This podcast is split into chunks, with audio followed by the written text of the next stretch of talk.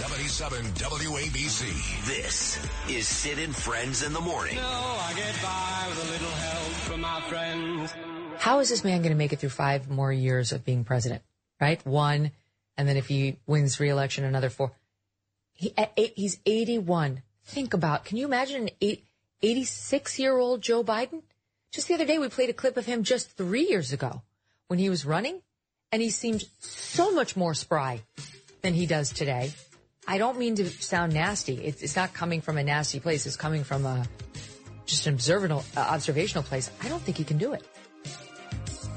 Well, I will come from a nasty place. He is old. He's decrepit. He's a corrupt creek creep, I should say.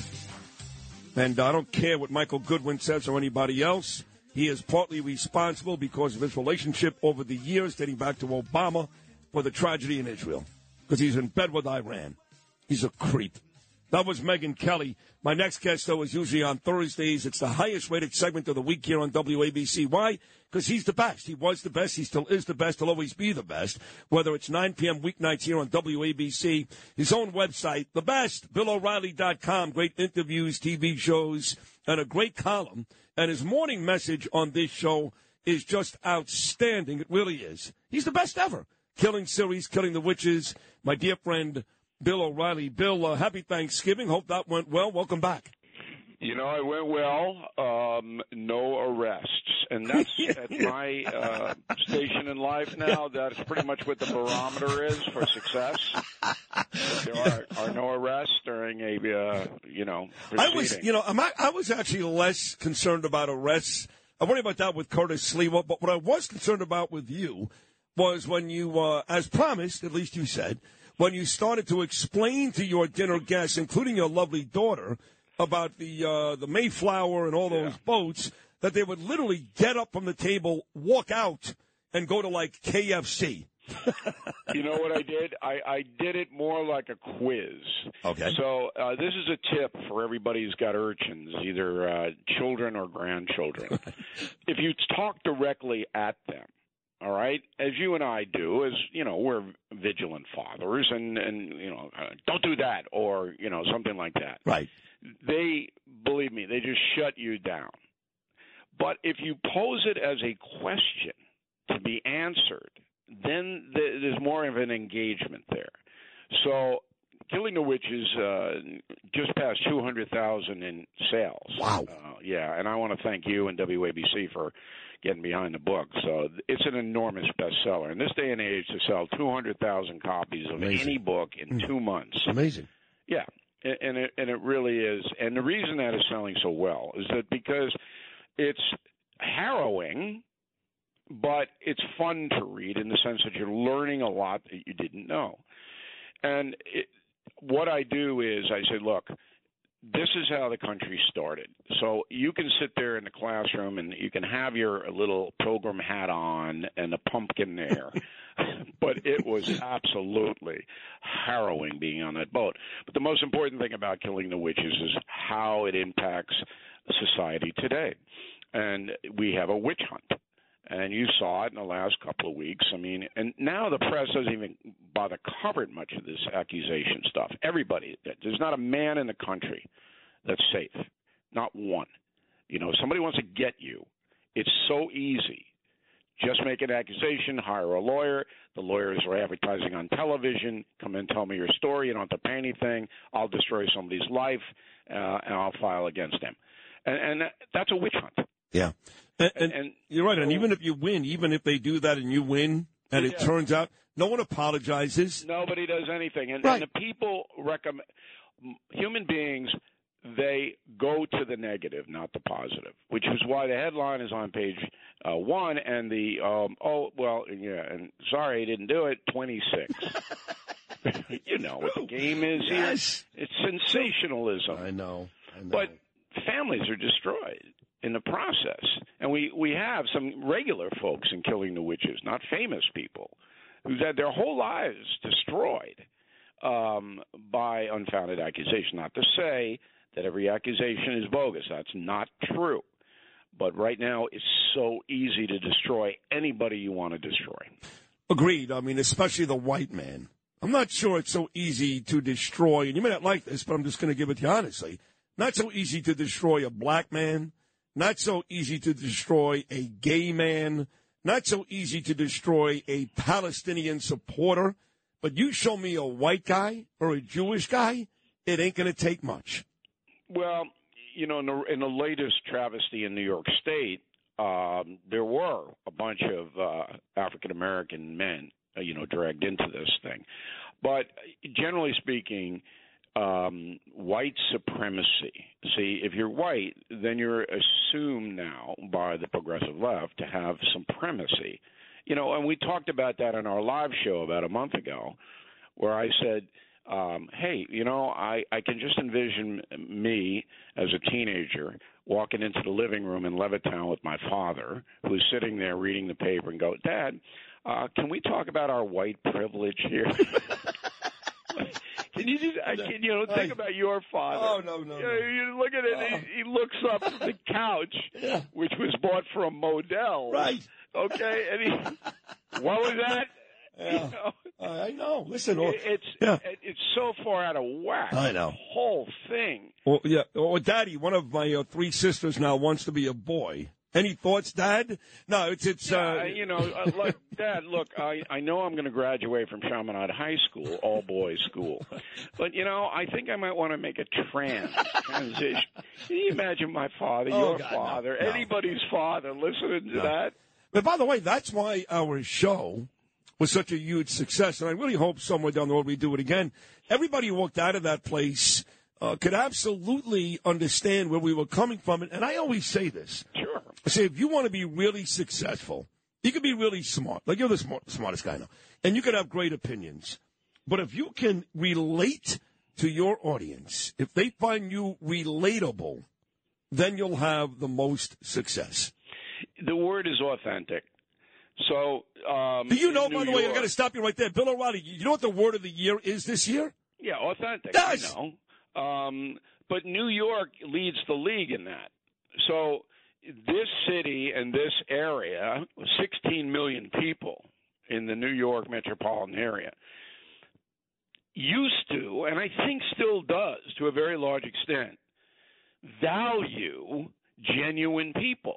You know, I don't know, you were in Brooklyn and I'm in Levittown, but if there was a kid like Eddie Haskell, remember Leave It to Beaver? Of course. Eddie Haskell. Oh, Mrs. Cleaver, what a nice dress. you know, it's like you. The kid would be beaten to a pulp on the playground. No doubt. Right? Yep. We don't want phonies here. We don't want, you know, we want genuine people, and that's the way I was raised. That's why I've been successful, by the way, in my career, because there's no pretense about me. I get out there, I say, look, this is what I believe, and this is why. Now, you don't have to believe what I believe. Um, I don't. That's not a litmus test for me. I like spirited debate as long as you're a sincere person. If you're some kind of phony manipulating the system, then you got a problem with me. So, Bill, I do want to talk to you. That was well said. Bill O'Reilly, of course, here on a Wednesday because I'm out the next two days. So, yesterday I had uh, Michael Goodwin on the show. Michael's a very, very good writer, maybe the best at the New York Post. It's neck and neck between him and Miranda Devine, you know. And um, he took offense to something I said because, uh, as I said at the very start of this com- conversation, after I played the Megyn Kelly cut, I said because of his prior dealings with not one but two administrations, dating back to him and Obama together, and now him alone, with all of the loosening of the sanctions and restrictions and money, money that he's given to Iran and letting out hostages, I said it is fair to say that he's been complicit in these attacks. I don't care what he says now. I don't care about the rhetoric. And by the way, for every nice thing he says, he wants a pause, he wants a ceasefire. Far as I'm concerned, he is complicit, and Goodwin went nuts. That is way over the line. That is too much. I don't care what Goodwin thinks. I'm doubling down on it this morning. What do you think? I don't know if complicit is the word. I, I think a better word, more precise language, and when you when you deal with four year olds being kidnapped by terrorists, the language becomes important. Okay, fair enough. Um, I think that the Obama administration and the Biden administration have enabled terrorism and Putin and Xi to do things they ordinarily wouldn't do, and I'll I'll fall right back on the Trump administration, much tougher. And I know for a fact some of the conversations that went on behind the scenes between uh, President Trump and the leaders of Iran and Putin. And and he would basically say to them, talk about New York authenticity. If you do X, Y is going to happen. And they didn't do X. Now I know that to be true. I wrote a book called Killing the Killers, and I outline all of this stuff.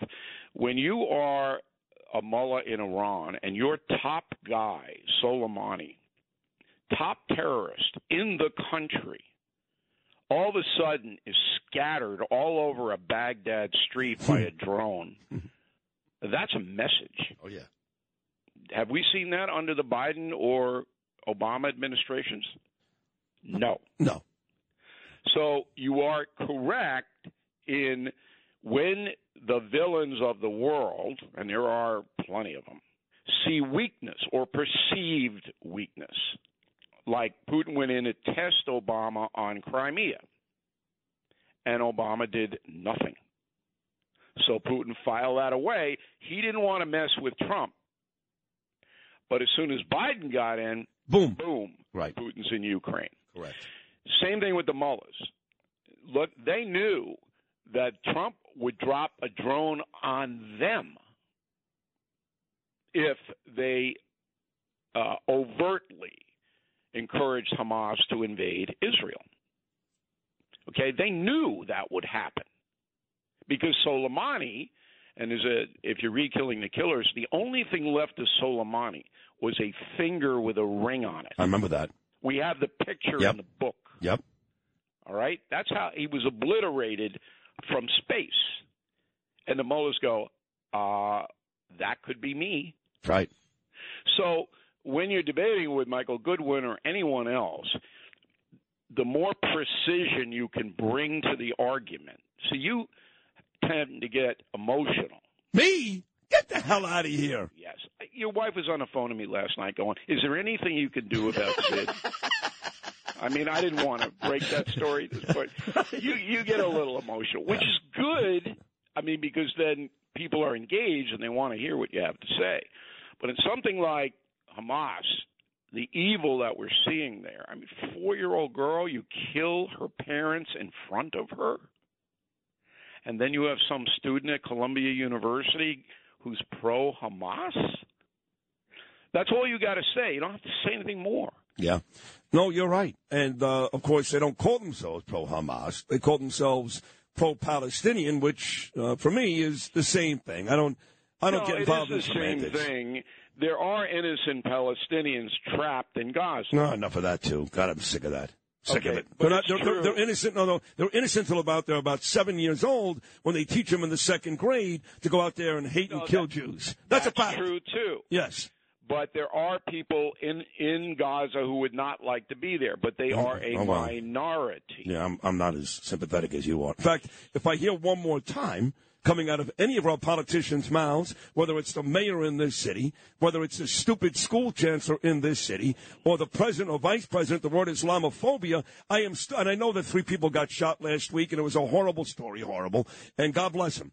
But uh, you can't you can't point to another story, any evidence of Islamophobia. I can give you a thousand stories in a week about anti-Semitism, but they have this this compulsion to add that word to the sentence just not to upset our Muslim neighbors. I'm sick of it. There's no Islamophobia in this country, and there's no white supremacy either. None. Yeah, I mean, look, it's uh, politically correct, woke to do that, and and that was one of the first things that Biden did after the Hamas uh, invasion on October seventh. And Obama of did the same thing. He said was, "Oh yeah, we can't have Islamophobia." Okay, I mean, all right, but to make a moral equivalency, and you're correct on this, by the way, um, between the treatment of American Muslims and the treatment of American Jews, okay, that that is ridiculous. Obama did the same thing. I mean, I remember those Paris, the Paris attacks. blowing up the soccer stadium, shooting innocent people in the amphitheater, killing people at outdoor cafes that day. That's when I really started to become more interested in this rather than the Dolphins Bills. He was doing the same thing. You know, yeah, please. I mean, look, there is always a justification for terror. These terrorists always justified. That's what Bin Laden did. Um, you know, he had a big manifesto. This is why we killed 3,000 people in New York City and Pennsylvania and, and D.C. because the United States did X, Y, and Z. Throughout history, every tyrant, every single one, has had a justification, but it's you know, it's phony, and you don't. If you go to a prison and you ask, well, why did you hurt that person? Then you'll get a litany of excuses from the incarcerated individual. Oh, I got beaten up by my father. Oh, I, I you know, I don't have any money, and you know, they made me do this. They, it's always that way. So, and mature people have to step back and really see it for what it is. This is evil we're dealing with. Israel's not evil. Hamas is. Is that? I can't make it any more simple than that. No, that's it. That's it. And and let me say this, and this may upset you too, but that's okay. We're tight. I've had enough of these uh, pauses and, and stuff. I, you know, I uh, again, don't ask me if it was my kid. It's a stupid question. It's not my kid, so I have to try to govern this for the masses. What's more important to me? Thousands and thousands of Israelis, and maybe another thousand years of tradition, or God forbid, God forbid, 150 hostages dying. And the answer is not the latter. So these these pauses where these Hamas people are doing this on purpose. That's why they took these hostages in the first place. They knew. That's true. Right. So you know what? That's true. At some point we got to stop doing it. I hate to say it and just blow these bastards off the face of the earth. But you have to do it surgically. So you can't go in uh, because the world will turn against you. What do you have? Mm, no, Yeah. I- Yeah, yeah. you know, um, Yeah, yeah.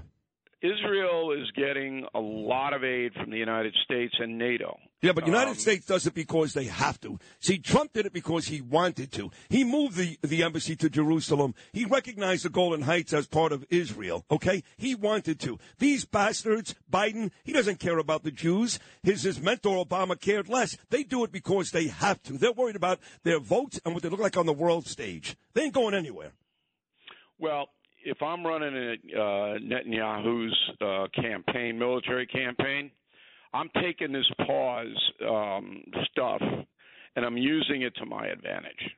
I'm getting as much intel as I can get.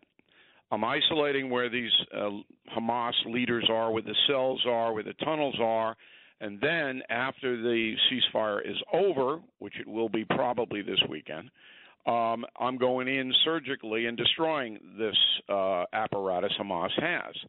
That's the way to do it. So you didn't hear a lot of uh, under Trump, and he had really good, and again I'll refer back to killing the killers, very very good national security advisors. I mean they they're the best. What a good team he had. You didn't hear a lot of well we're going to do this to ISIS, we're going to do that to ISIS, and we're going to kill all the people in the town that ISIS is in. You didn't hear that. They just went in surgically and destroyed the entire leadership uh, starting with Baghdadi, and we have a big passage on how they got him. Now they had to kill his three-year-old son. The U.S. Special Forces had to kill his three-year-old son because Baghdadi would not let the son go, Right. even when he was cornered. Like Hamas. They do the same thing. They use The kids as human thing. shields. Yeah. The yeah, same thing. Yeah. And I know. Do it surgically. Yeah. Well, you can try, but again, as you pointed out, these people have been trapped. Hamas uses them as, as human shields.